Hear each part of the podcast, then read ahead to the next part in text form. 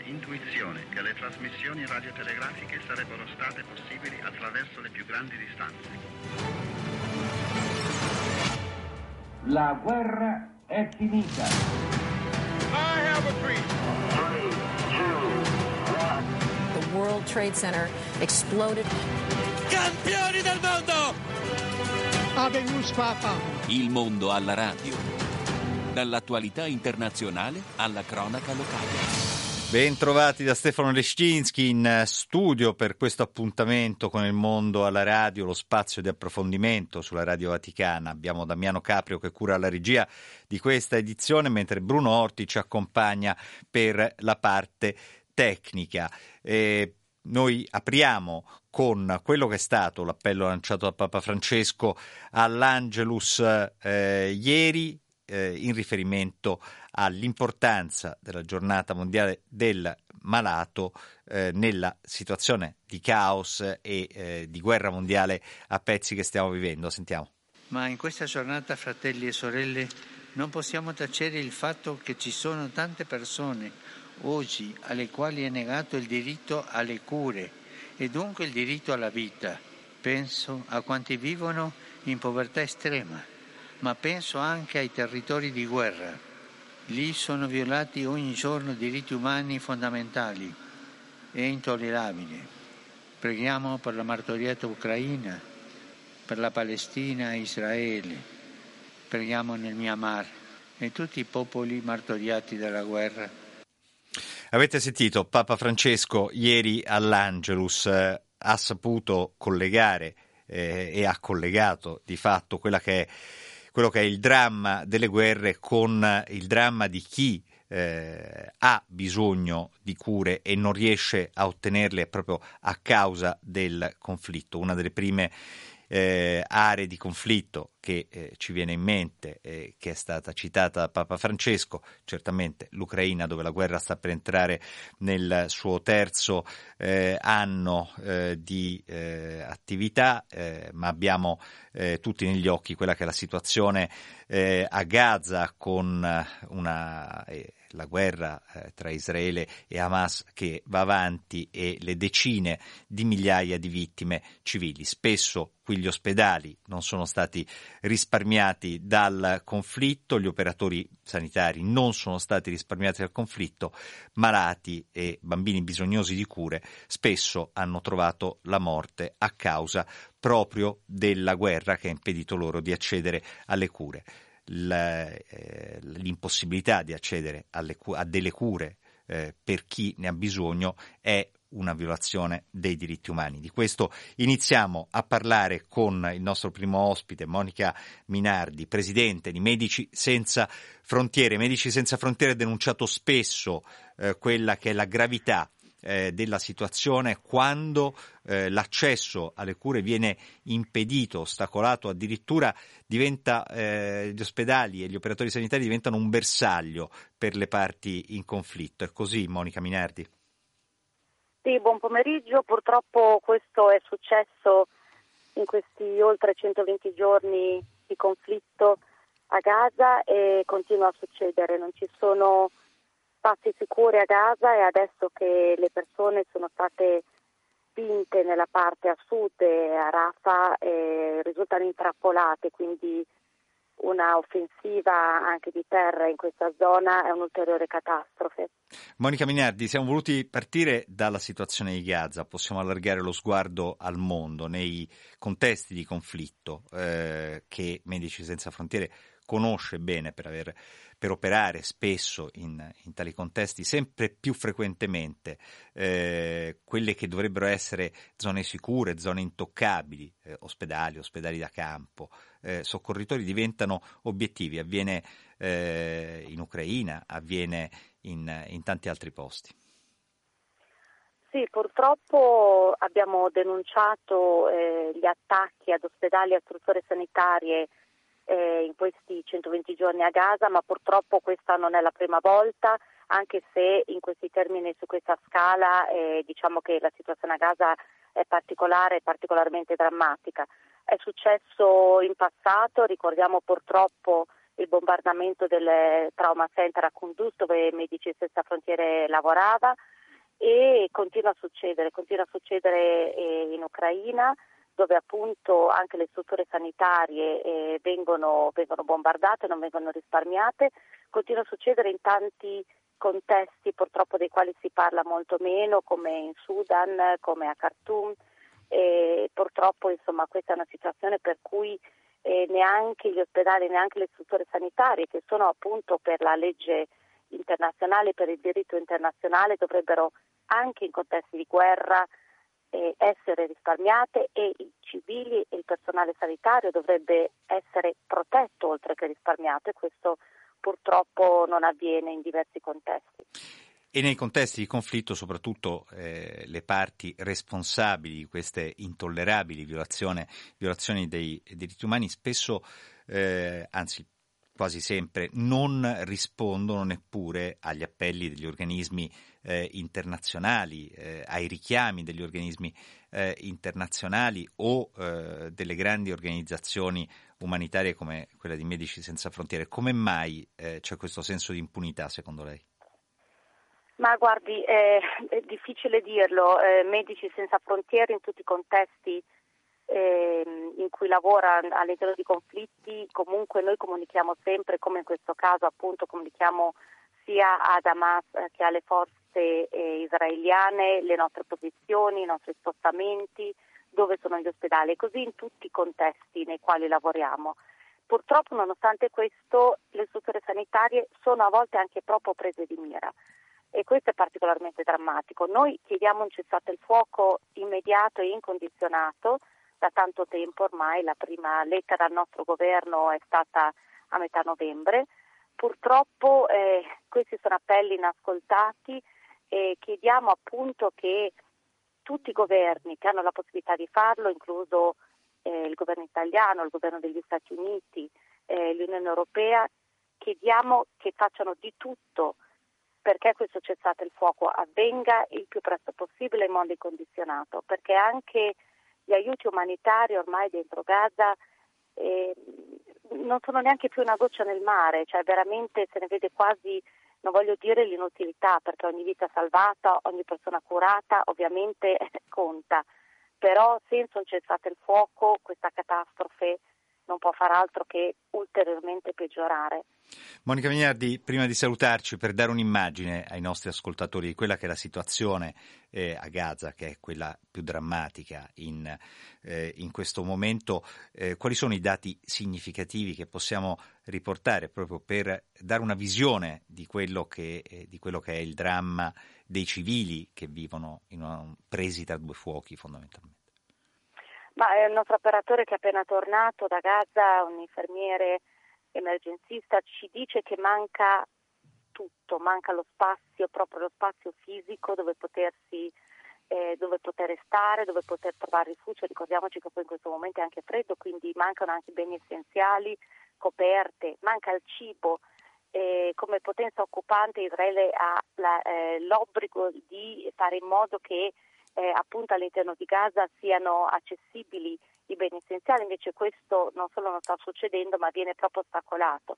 Mancano i farmaci, e la, eh, oltre agli attacchi eh, tramite appunto le armi e i bombardamenti sono, c'è il pericolo di epidemie e c'è il pericolo della malnutrizione.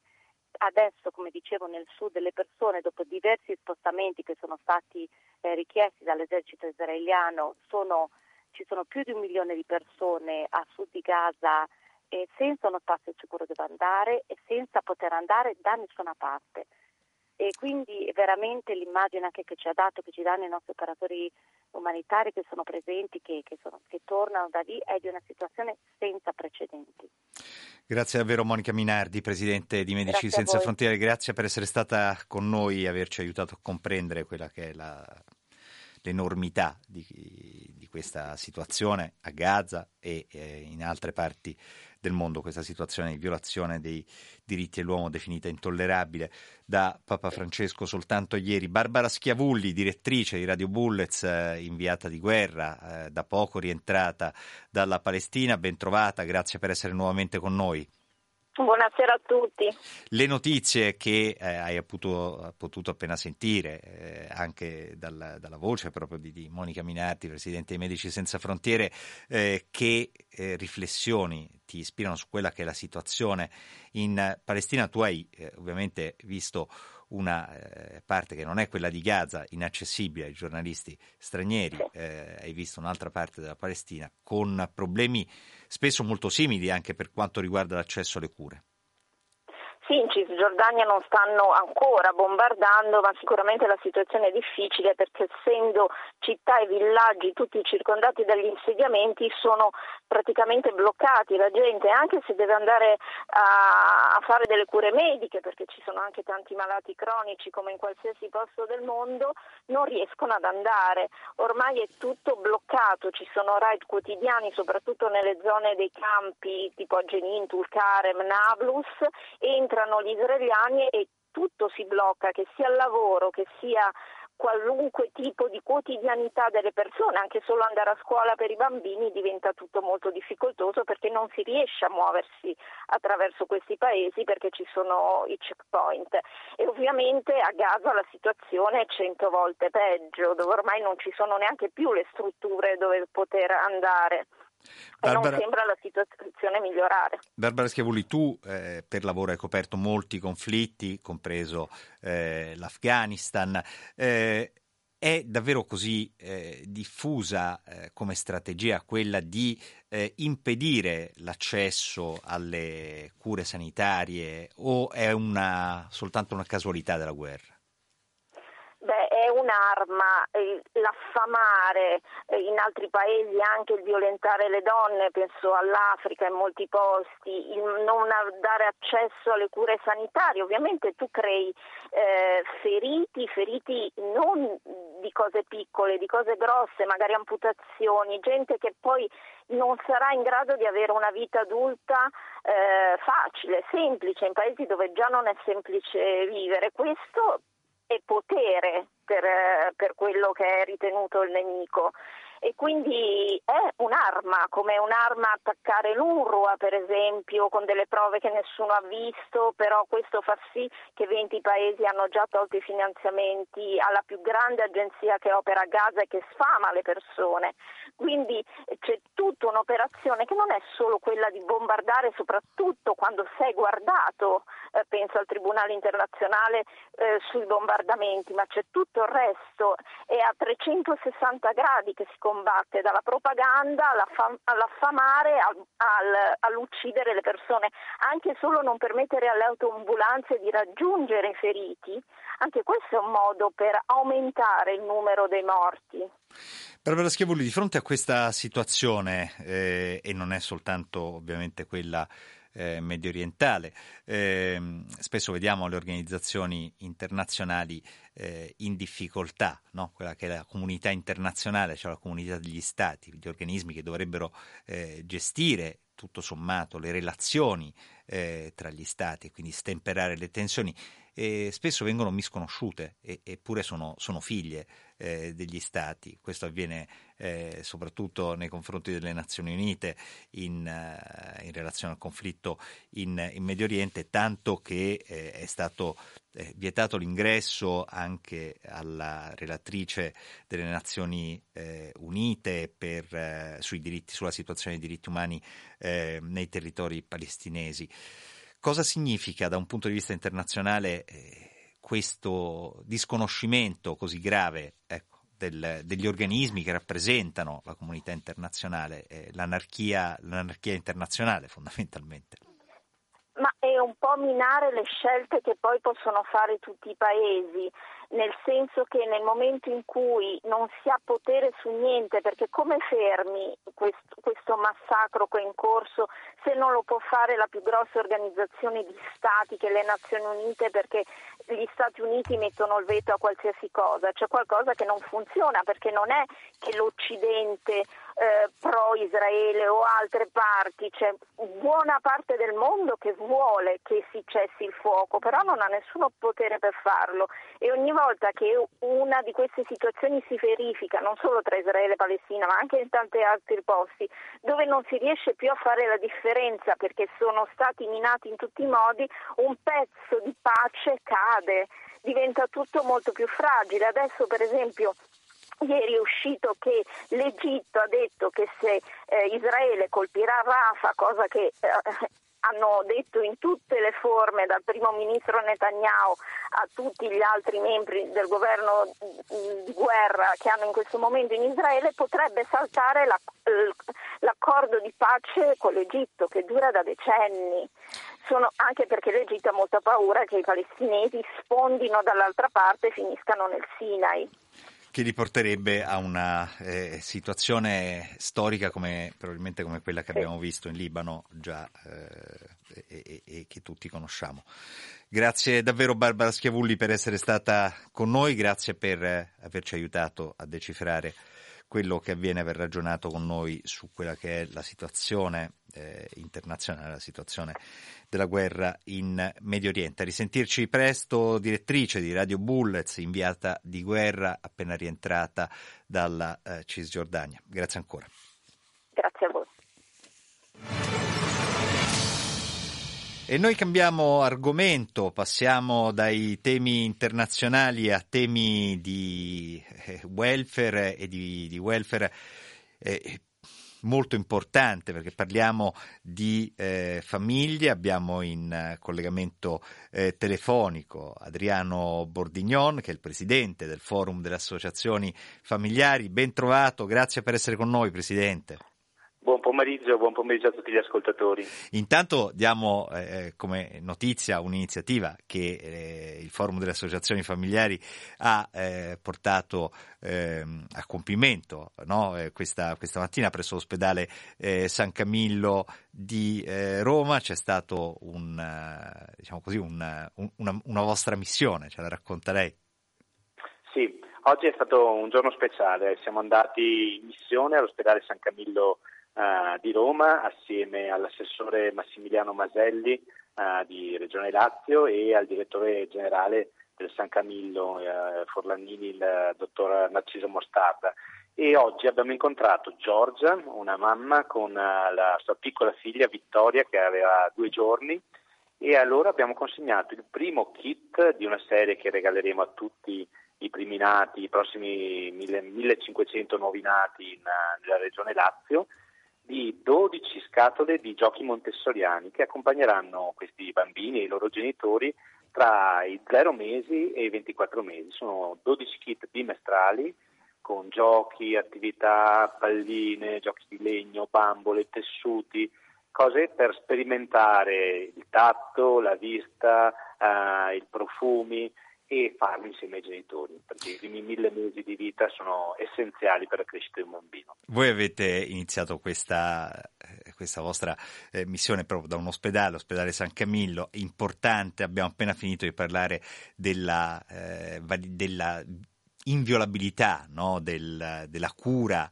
eh, e dell'accesso alle cure per chi eh, per chi, per chi ne ha bisogno eh, in tutto il mondo. Qui da noi eh, in Occidente queste cose sono in un certo senso garantite, anche se con eh, delle difficoltà a volte, in altre parti del mondo invece sono eh, assolutamente impedite. Questo ci, ovviamente ci porta a fare delle riflessioni, però io voglio partire da un dato che lei ha da, che, che ci ha fornito proprio per continuare la nostra conversazione. Ha detto 1500 nuovi nati nella regione Lazio.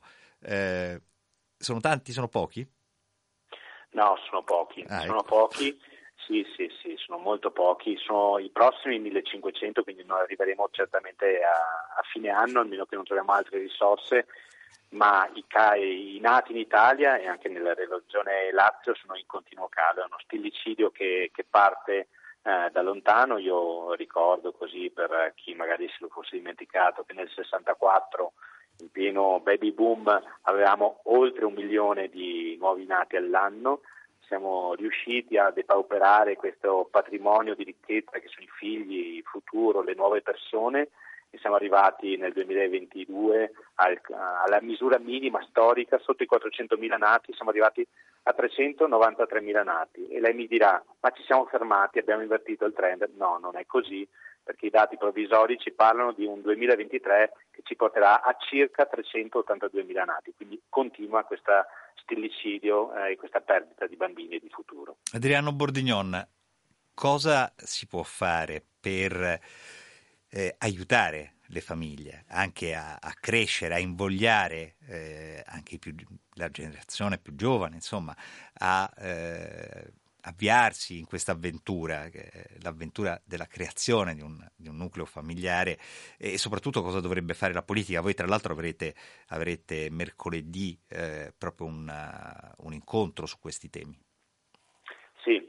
Bisogna cambiare marcia, bisogna cambiare paradigma, bisogna passare dall'idea che eh, la famiglia è una cosa scontata eh, all'idea che la famiglia invece è un patrimonio che va rivitalizzato. È come eh, le falde acquifere che in epoca di siccità rischiano di disseccarsi. Ecco, dalla famiglia non si può solo tirare fuori acqua, cioè relazioni, civismo, lavoro, solidarietà intergenerazionale, ma bisogna rimettere le famiglie nelle condizioni di svolgere il loro compito sociale, educativo e relazionale.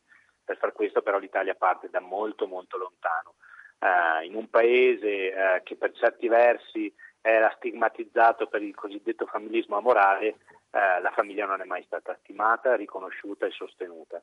Le famiglie oggi quindi non chiedono mancette, non chiedono l'elemosina, ma chiedono che venga riconosciuto il loro compito sociale e di essere messe con, nelle condizioni di svolgere il loro ruolo generativo, eh, creativo, di eh, umanizzazione, dice Papa Francesco quando dice che le famiglie sono un laboratorio di umanizzazione, per farlo serve creare un ecosistema più favorevole alle famiglie. Quale, quale potrebbe essere la prima misura dalla quale partire per creare questo ecosistema? La domanda, la domanda è vero, veramente appropriata, serve un cambio di paradigma completo, servono tante risorse per mettere in campo questo ecosistema, servono misure di carattere monetario, un assegno unico che eh, funziona meglio, che è più ricco, che è meno legato all'ISEE, una riforma fiscale che pur questo governo ha previsto ma deve ancora arrivare, che contempli la, la composizione del nucleo familiare, quindi abbia delle tasse eque, un ISEE che va modificata, ma poi bisogna agire su giovani e su donne per capacitarli e renderli protagonisti in anticipo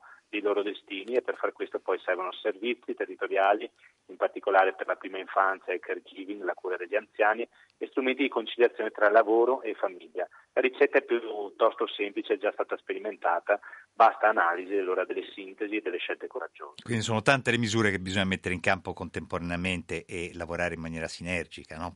su, su, questo, su, questo, settore. Senta, prima di lasciarla, eh, visto che è anche un eh, tema di cronaca, lei ha citato eh, l'ISEE, eh, ci sono eh, diciamo così, eh, dei, dei, dei, problemi anche per quanto riguarda il rapporto tra assegno unico eh, e ISEE, no? L'assegno unico entra poi a far parte dell'ISEE, quindi va a svantaggiare, dicono alcuni, le famiglie in altri, in altri settori di, di, certo. di aiuti. È, è vero è così, l'assegno unico, l'assegno unico, è una misura straordinariamente importante per l'Italia e non si deve assolutamente pensare di mollarla, è un peccato originale perché è legato all'ISEE eh, quando negli altri paesi europei non c'è nessuna connessione tra ISEE, cioè tra il livello di ricchezza e l'assegno, in Italia invece per comprare un monopattino, rifare la facciata della casa, il super bonus 100% nessuno chiede l'ISEE, ma si tratta di educare dei giovani gli viene chiesto. Ecco, l'assegno unico 2022 eh,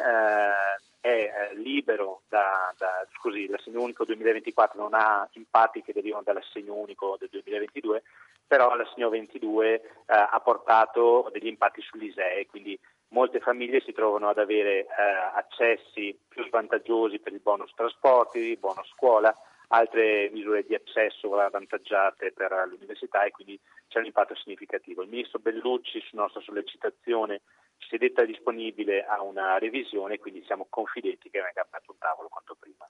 Grazie davvero Adriano Bordignon, presidente del Forum delle Associazioni Familiari. Prima di salutarla, ovviamente ricordo mercoledì 14 febbraio presso il Senato eh, dalle 10.30 il vostro convegno, quindi il convegno del Forum delle Associazioni Familiari, assegno unico, fisco, politiche familiari, la politica in dialogo con la famiglia. Grazie ovviamente per la vostra iniziativa e eh, a risentirci presto.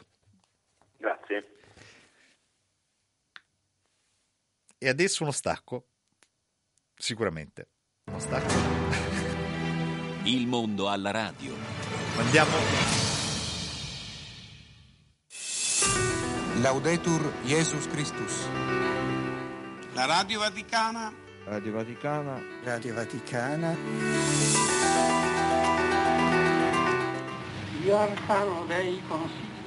Pio XI, inaugurazione della Radio Vaticana, prime parole del radiomessaggio in latino, 12 febbraio 1931.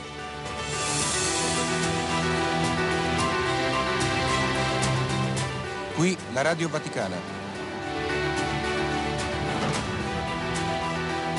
Alle 16.30 del 12 febbraio 1931, per la prima volta risonò da questi microfoni la voce del Santo Padre Pio XI, preceduta da un nobile indirizzo di Guglielmo Marconi.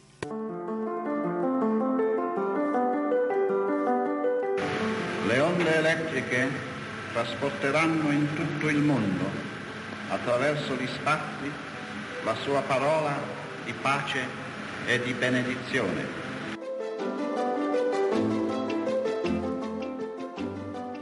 Quella voce si diffuse sulle vie invisibili dello spazio. È ancora vivo il ricordo di quegli accenti.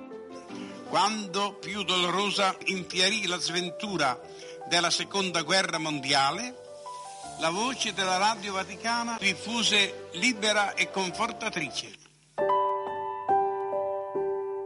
Marchese Bianca, Marchese Bianca, Viale Vagram, 81, Parigi 17, sorelle bene, ansiosamente attendono notizie.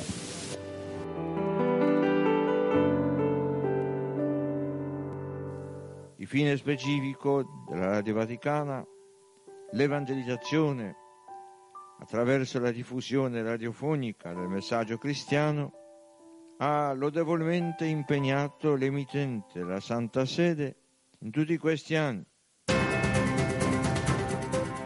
Radio Vaticana, la radio del Papa. Saluto di cuore tutti gli ascoltatori e ascoltatrici di Radio Vaticana e vi auguro la pace e la gioia del Signore. Fine del collegamento. Laudetur Jesus Christus. This is Vatican News, Radio Vaticana. Nuovamente bentrovati in diretta al mondo alla radio, io sono Stefano Lescinski, questa introduzione ovviamente è tutta per la nostra festa, abbiamo il 93esimo compleanno della Radio Vaticana, era il 12 febbraio 1931, avete sentito questo servizio di voci montato da Medeo Lo Monaco, ovviamente in studio gli ospiti che ci sono questo pomeriggio sono eh, tra le voci che voi conoscete sicuramente se avete ascoltato la Radio Vaticana almeno negli ultimi 25 anni, direi. A quel tempo non portavamo gli occhiali, ma le voci sono rimaste le stesse o forse sono migliorate. Quindi io vi presento gli ospiti che sono Massimiliano Menichetti, responsabile del canale Radio Vaticana, del, della Radio Vaticana, della testata Radio Vaticana, chiedo scusa, Alessandro De Carolis che eh, coordina, i, aiuta a coordinare i vari programmi ed è eh, responsabile di, eh, dell'organizzazione anche di tutto quello che vedete fondamentalmente sul web nelle varie lingue. E poi abbiamo Alessandro Gisotti, vice direttore editoriale eh, dei Media Vaticani e Fabio Colagrande che è il responsabile insieme a eh, Benedetta Capelli, Amedeo Lomonaco della nuovissima redazione podcast della Radio Vaticana, una struttura nuova di zecca qui al nostro interno. Quindi iniziamo subito col nostro giro perché abbiamo, non abbiamo molto tempo, ma lo vogliamo non sfruttare abbiamo- al meglio. Non abbiamo fatto sentire le voci. Esatto, sì, infatti. Adesso senti- stiamo, va bene, allora presentatevi. Ecco, Alessandro De Carolis, un saluto a tutti gli ascoltatori. Alessandro Gisotti. Fabio con la gambe. Massimiliano Menichetti. E queste sono le nostre voci alle quali vi siete sicuramente, ma no, invecchiate, no, si sono maturate, sono, sono barricate, ecco, mettiamola, mettiamola così. Massimiliano Menichetti, insomma, com'è cambiata la radio in eh, tutto questo tempo e soprattutto eh, nel quarto di secolo che noi abbiamo vissuto eh, direttamente? Cioè, Sembra- non vuoi che io inizi dalle onde No, corte non per arrivare al satellite ci accontentiamo, e degli, poi- ci accontentiamo degli ultimi 25 anni. No, negli, ulti- negli ultimi anni, diciamo, il, il grande traguardo che è stato raggiunto è una radio che si legge, si guarda e naturalmente si ascolta, però quindi è una radio che è in contatto con le persone. Si dice non è più una radio che va da uno a tanti, ma in una realtà reticolare, cioè con la quale si può parlare. Tanto che uno dei nostri spot recita la Radio Vaticana è la radio che ti ascolta. Quindi eh, tanta tecnologia, ma c'è sempre stata perché anche quando eh, abbiamo sentito la voce di Guglielmo Marconi e ancor più quella di Pio XI era un'avanguardia della tecnologia e questo è rimasto nel cuore e nella realtà di eh, Radio Vaticana. Quindi oggi eh, noi ormai ci spostiamo in una realtà multimediale, multicanale, multiculturale e multipiattaforma. Multiculturale, multilinguistica soprattutto perché aumenta sempre di più l'offerta linguistica della Radio Vaticana. Eh, nonostante tutto continuiamo ad aggiungere pezzettini di lingue prese in varie parti del mondo. Sì, perché cambiano anche i modelli produttivi, cioè grazie alla collaborazione anche delle conferenze episcopali dei vari paesi è possibile avviare dei modelli produttivi assolutamente sostenibili e quindi noi stiamo sperimentando anche questi modelli. È giusto il riferimento che stavi facendo alla lingua mongola perché è una delle, delle ultime diciamo, lingue entrate nel sistema dei media vaticani, in questo caso in questo momento ancora si può leggere, quindi in questa realtà dove si legge, si ascolta, si guarda, perché ci sono anche i video e i canali social, entra la realtà mongola come piattaforma nel portale Vatican News. A breve, però insomma bisogna lavorarci un po', ci aspettiamo anche il contributo audio, quindi a pieno titolo nella Radio Vaticana come audio. Alessandro De Carolis, eh, tu sei un po' eh, anche uno storico della radio, lo storico, fo- forse due sono gli storici, Sì, uno sì. eh, eh, di tanto tempo fa e poi Immeritatamente, ma quello sì, più nuovo dai. sei te. Eh, hai scritto, eh, hai riscritto la storia della Radio Vaticana quando c'è stato l'ottantesimo, L'ottantesimo. compleanno, adesso siamo andati un pochino più avanti, ma eh, anche in questi altri 13 anni c'è stato, ci sarebbe molto da raccontare, no? Beh sì, eh, la storia che io ho scritto, riprendendo poi le fila dal nostro Fernando Bea, che aveva scritto i primi 50 anni, ho riannodato il nastro a quel 78 con eh, l'elezione di Giovanni Paolo II. Il primo libro ne raccontava, lo definiva questo giovane papa polacco, fa sorridere leggerlo ancora oggi, e l'ho portata appunto avanti agli 80 anni con Benedetto XVI. E poi, come dire, qualche anno dopo, eh, con l'arrivo di Papa Francesco, è cominciato un po' come diceva adesso Massimiliano, che tracciava un po' l'identikit della radio di oggi, che è multi tante cose ovviamente. Si usciva, diciamo, da una radio molto tradizionale eh, che aveva imparato un po' a conoscere internet e con Papa Francesco, dicevo, nel 2015 nasce una nuova rivoluzione, quella che ha portato tutti gli enti della comunicazione vaticana a essere a imparare ad essere, diciamo così, siamo in cammino ormai da un po' di anni, una grande famiglia, quindi effettivamente è una radio che adesso è ha un'altra fisionomia, multi appunto come dicevamo, multipiattaforma che parla, si vede, eh, si, si ascolta, soprattutto ha un'interazione anche con i suoi ascoltatori, prima è una cosa sostanzialmente eh, inesistente e quindi siamo diventati effe- effettivamente nostra- il nostro volto è, è un'altra cosa adesso, sì.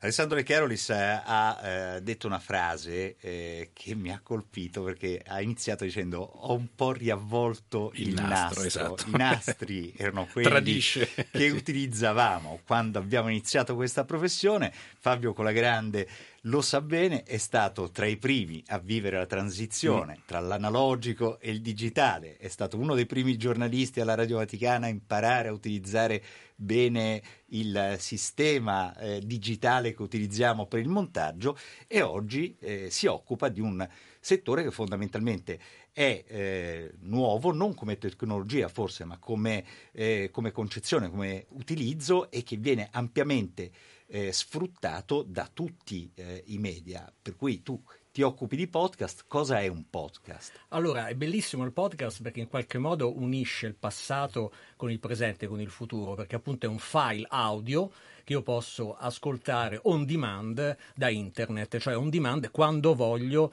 eh, quanto voglio, dove voglio, posso ascoltare, mentre la radio è un flusso continuo, io accendo e mi ascolto quello che vuole l'emittente, invece io come ascoltatore posso scegliere cosa ascoltare, questa è la grande differenza. Podcast poi è una parola recentissima, è nata vent'anni fa, quindi fa capire che, che ormai è un fenomeno molto molto giovane, eppure la cosa interessante è che noi stiamo sperimentando è che i podcast riportano in voga dei format che erano quelli della radio di un tempo, ad esempio i radiodocumentari, ehm, programmi molto curati dal punto di vista audio, eh, suoni, effetti, ricerche d'archivio sonoro come facciamo noi con Papale Papale. Quindi in qualche modo sto riscoprendo un modo di lavorare che era quello eh, che ho imparato 30 anni fa quando sono entrato qui dentro, cioè trasmissioni eh, che non hanno la freschezza della diretta, eh, quella che stiamo facendo adesso che tu conosci benissimo, eh, ma tu conosci molto bene anche i podcast perché li fai, ehm, però hanno, sono più approfonditi dal punto di vista dei contenuti, sono più curati dal punto di vista sonoro e vediamo che anche gli ascoltatori anche, eh, li gradiscono. Esatto, esatto, è un po' la dimostrazione che gli ascoltatori sono portati anche a voler ascoltare dei eh, programmi con tempi un po' più lunghi. Esatto, no? perché il digitale probabilmente ha, creato anche questo, cioè una, un bombardamento, un bombardamento di informazioni da cui vogliamo anche difenderci alla fine, perché spesso poi sono informazioni magari superficiali e si cerca l'approfondimento, la calma, si cerca eh, la, la, pausa, mi fermo e approfondisco un tema. Ecco, il podcast permette anche dal punto di vista proprio psicologico, spirituale di vivere questa pausa, eh, quindi di regalarsi 10, 15 minuti, 20 minuti minuti approfondendo eh, una storia. Poi sono seriali, quindi hanno questa possibilità di eh, seguire in più puntate una storia approfondirla e poi li possiamo anche riproporre in radio. E poi no? soprattutto lo puoi fare diciamo, quando ti è più comodo, esatto, quando, quando, ti senti, quando ti vuoi, senti dove spiritualmente vuoi, certo, pronto. Magari passeggiando in un parco oppure cucinando. Il podcast, che, l'ultimo che, che avete realizzato e che vi ha dato particolare soddisfazione? Beh, sicuramente Papale Papale, che è quotidiano, ma posso dirti che con le chiavi di Pietro,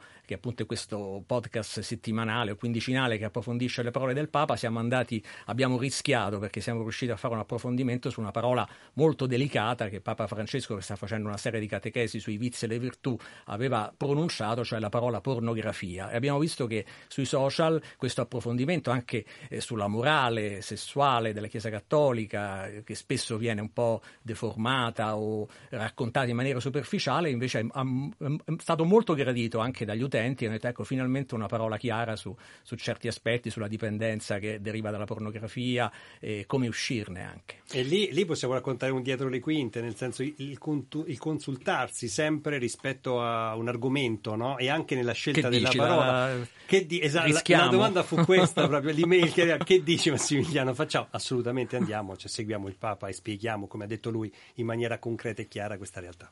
Ma la Radio Vaticana in tutti questi anni ha osato questa forse è la grande caratteristica eh, che la contraddistingue in uh, questo, questi ultimi 15 anni, possiamo dire certamente ha osato eh, tanto. Alessandro Gisotti, vice direttore editoriale dei Media Vaticani, già direttore della sala stampa eh, vaticana, già collega dei radiogiornali, del spero radiogiornale di, delle, delle 14 ancora, e quindi sì, veramente questo, as... diciamo come si fa no? in genere l'ultimo incarico è il più importante quello che si cita è stato quello più importante. Eh, compagno di banco di scrivania di Alessandro De Carolis per per 16 anni e veramente stavo pensando che mh, voi quattro io vi ho trovato alla Radio Vaticana a Palazzo Pio, Massimiliano di poco, quindi siamo sfiorato. più vecchi di testa. E, e, e mi ricordo anche appunto che cercavo come si fa da bravi giornalisti di, di, di guardare, ascoltare, rubacchiare anche rispetto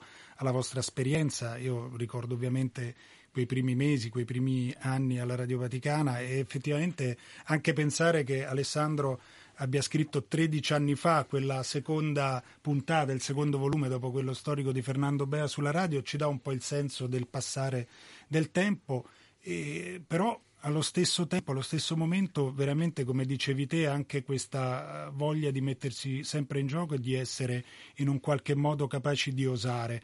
E mentre noi parliamo e ascoltate le nostre voci, c'è Bruno Orti dall'altra parte della, della, del nostro studio, in regia c'è Emanuela Campanile che, che si muove con, il, con, con il, leggiadria in questo studio sì, una, per riprenderci esatto, e per farvi vedere chi siamo. E ecco. per far, come dire, vivere la radio anche sui social media.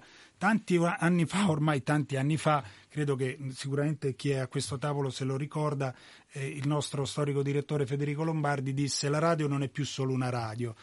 E, ed è proprio così, ormai da tanti anni, ormai non, non, ci si fa neanche più caso, ma all'epoca ci sembrava una frase con qualche, eh, se vogliamo, qualche alone di mistero, invece poi abbiamo visto che appunto la radio è social, la radio è internet, se oggi dopo alcuni anni eh, eh, molti, eh, molti lettori anche in più lingue e crescono, possono leggere le informazioni sul Papa, la Santa Sede, la Chiesa nel mondo su Vatican News, lo possono fare perché c'è stata e c'è la Radio Vaticana.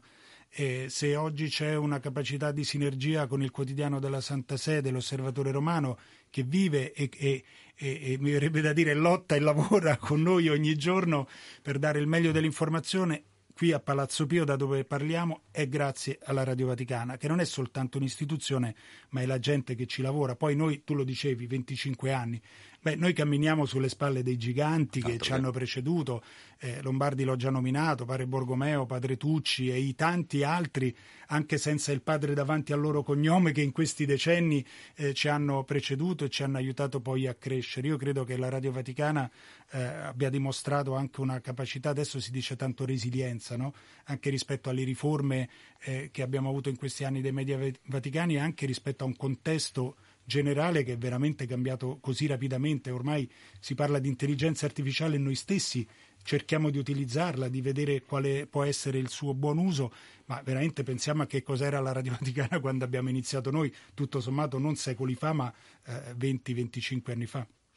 Alessandro Riccardo, dicevamo che questa, eh, questa, giornata non è soltanto il compleanno eh, della radio, ma è anche un'importante ricorrenza per chi questa radio l'ha fondamentalmente costruita eh, bullone dopo bullone, vite dopo vite, no? Quindi parliamo di Guglielmo Marconi, 150 anni dalla nascita, è corretto?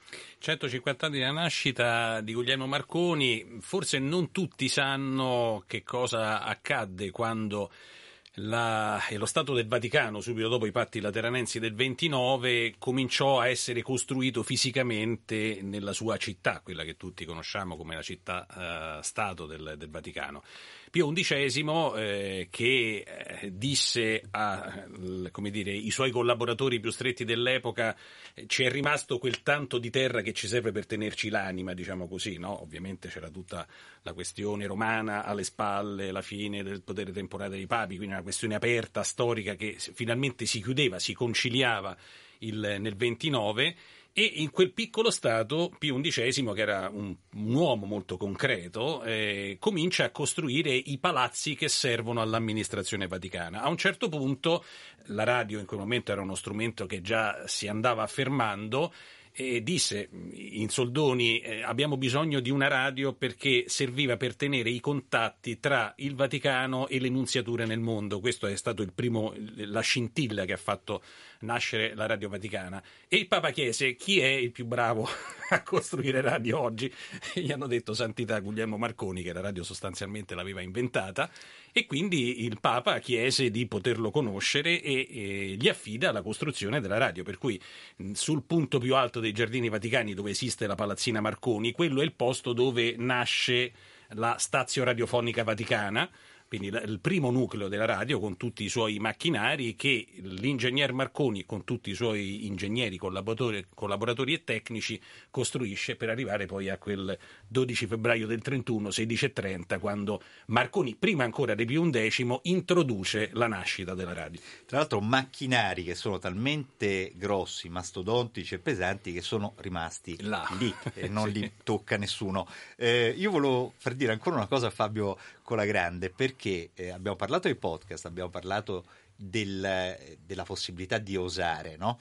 Eh, grazie ai podcast eh, e fondamentalmente a questo- a questa nuova redazione, eh, voi avete coinvolto anche un artista che è diventato molto famoso eh, a Roma, ma poi a livello sicuramente internazionale, per i suoi disegni dedicati a Papa Francesco, vignette o comunque murales, eh, elementi di grande riflessione. Mauro Pallotta, Maupal che salutiamo e ringraziamo che ci ha regalato la copertina proprio di Papale Papale, eh, perché ovviamente quando crei un podcast devi anche promuoverlo sui social, eh, si dice, no? i maestri di podcast dicono eh, fare un podcast è il 10%, poi c'è il 90% di promuoverlo, farlo conoscere e Maupal in qualche modo eh, anche con i suoi disegni a Borgo Pio ha saputo raccontare in maniera moderna, pop, tra virgolette, anche il pontificato di Papa Francesco. Mi fa venire in mente una cosa che diceva il nostro storico Alessandro De Carolis, che la Radio Vaticana, e qui parlo sempre un po' mh, pro domo mea, insomma,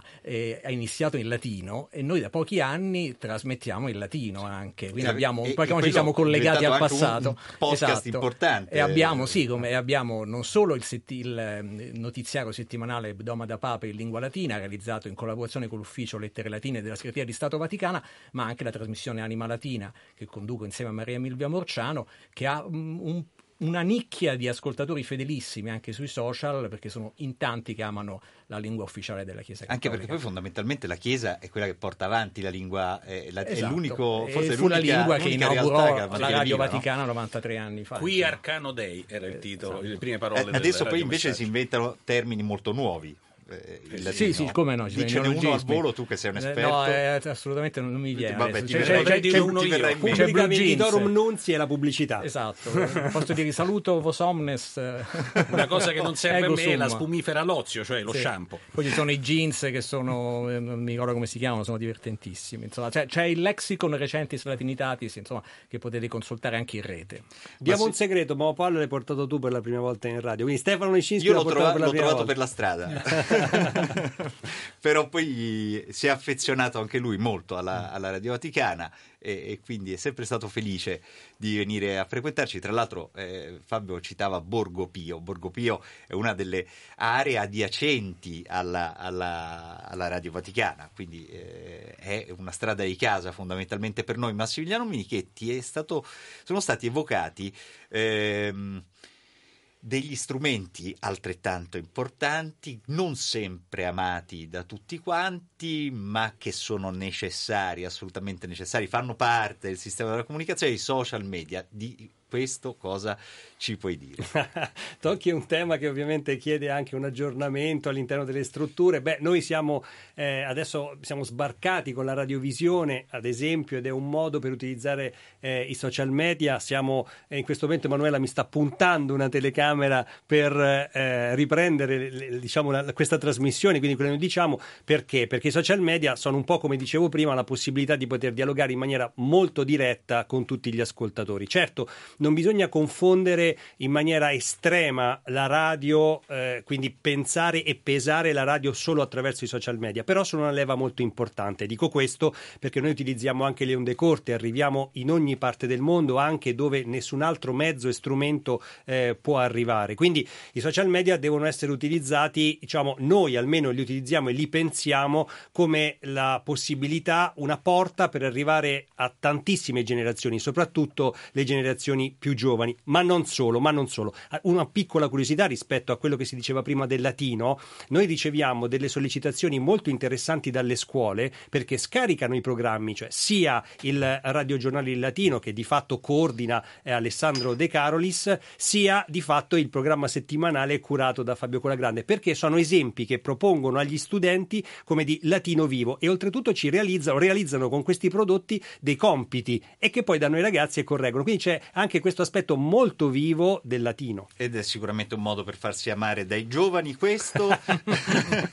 Alessandro Gisotti, siamo in chiusura, si parla dei giovani, il prossimo anno c'è il giubileo, eh, la Radio Vaticana lo affronta Ma già il prossimo nuovamente anno, eh, sì. con- già arrivato. a dicembre. Eh beh, sì, insomma, tra, tra pochi, tra pochi è Già quest'anno, è imminente. 24 Aspe- dicembre. Aspettiamo che chiudano i buchi e poi diamo il, il via al, al giubileo. Eh, su questo che riflessione si può fare e soprattutto quanto è importante avvalersi dell'energia dei giovani per rinnovare la comunicazione in generale, ma la comunicazione vaticana in particolare, quindi quanto servono i giovani comunicatori alla Chiesa. Beh, intanto penso che tutti noi ricordiamo quanto servì alla Radio Vaticana all'apporto dei giovani, non solo di noi che eravamo abbastanza giovani all'epoca nel grande giubileo del 2000, ma anche di tutti i giovani, anche volontari, che parteciparono a quel giubileo e in parte anche alle nostre attività eh, e anche alle nostre trasmissioni. E io devo dire che mi innamorai proprio della Radio Vaticana in quell'anno in cui iniziavo, a- come appunto tanti anche di noi, a muovere i primi passi nella, nella radiofonia, nella Radio Vaticana, proprio per questa capacità universale che aveva la radio e che ha sempre mantenuto e che anzi in un qualche modo si è anche arricchita con eh, il numero delle lingue eh, di cui eh, si diceva prima. Secondo me il giubileo del 2025 deve essere una grande occasione per eh, rinnovare appunto anche la nostra capacità di raggiungere i giovani, i podcast, i social, le trasmissioni radio. Eh, guardate, non, non- non so se, se il paragone sembrerà un po' inusuale, però il fatto che il Festival di Sanremo, con tutti i suoi limiti e tutte le sue ovviamente necessità dovute a un grande business come il Festival di Sanremo, sia arrivato ad avere eh, un grande, grande appeal sui giovani e ad aver raggiunto uno share che era dal, nove- dal 1995, quindi prima di internet, prima di, di- di Netflix, eccetera, eccetera, vuol dire che ci si può riuscire. Se ce l'ha fatto Sanremo possiamo No, nel senso che noi, no, ma eh, no, Sanremo ovviamente ha, un- ha una sua forza come, come anche simbolo, ma io credo che la Radio Vaticana ce l'abbia. Cioè, oggi si parla tanto di brand. Guardate che questo lo dico per chi eh, non ci può eh, magari vedere, eh, vedere l'entrata di Palazzo Pio, ma quante volte ogni giorno capita a ognuno di noi di vedere turisti che si fanno il selfie con dietro la scritta Radio Vaticana all'entrata. Guardate che non è una cosa da poco.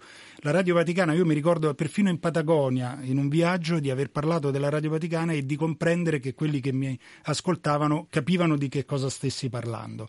Quindi la Radio Vaticana ha una forza straordinaria, tutti sanno che cos'è, magari non tutti l'hanno ascoltata, ma tutti nel mondo sa che cos'è e quindi il giubileo del 2025 è un'occasione grandissima, secondo me, e penso che tutti noi qui possiamo essere d'accordo, di grande rilancio della Radio Vaticana, che veramente ha una forza, una spinta che può arrivare molto, molto più in là di quanto anche noi possiamo considerare.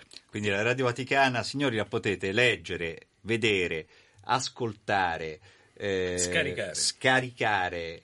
Insomma, vi serve in tutti i modi possibili. Guardare, non avete detto, sì. eh, guardare, sì, guardare. Sfogliare. non- sfogliare. Non avete, spegnere, non avete sai. più scuse, non potete sfuggire alle vostre responsabilità. Qua dovete cascare. Io ringrazio davvero i nostri ospiti, che poi sono eh, i miei amici e, e i nostri amici qui della Radio Vaticana, Emanuela Campanile che eh, insiste e- e con il suo telefono eh, a girare per la stanza, quindi poi ci vedrete in tutte le posizioni possibili e immaginabili. Grazie davvero per essere stati con noi. Alessandro Gisotti, Alessandro De Carolis, Massimiliano Menichetti, Fabio Colagrande Stefano e ovviamente Leszczynski. Stefano Leszczynski. Auguri a tutti gli ascoltatori. Carpio. Bruno Orti e poi potremmo citarvi anche tutti gli altri 180 colleghi 178. 178 colleghe colleghi, e colleghi. che sono ancora in attività qui alla Radio Vaticana. Noi ci risentiamo prestissimo per il mondo alla radio di oggi. È tutto. Buona serata. Buon compleanno. Buon, Buon compleanno. compleanno. 52 Molto lingue. sannos.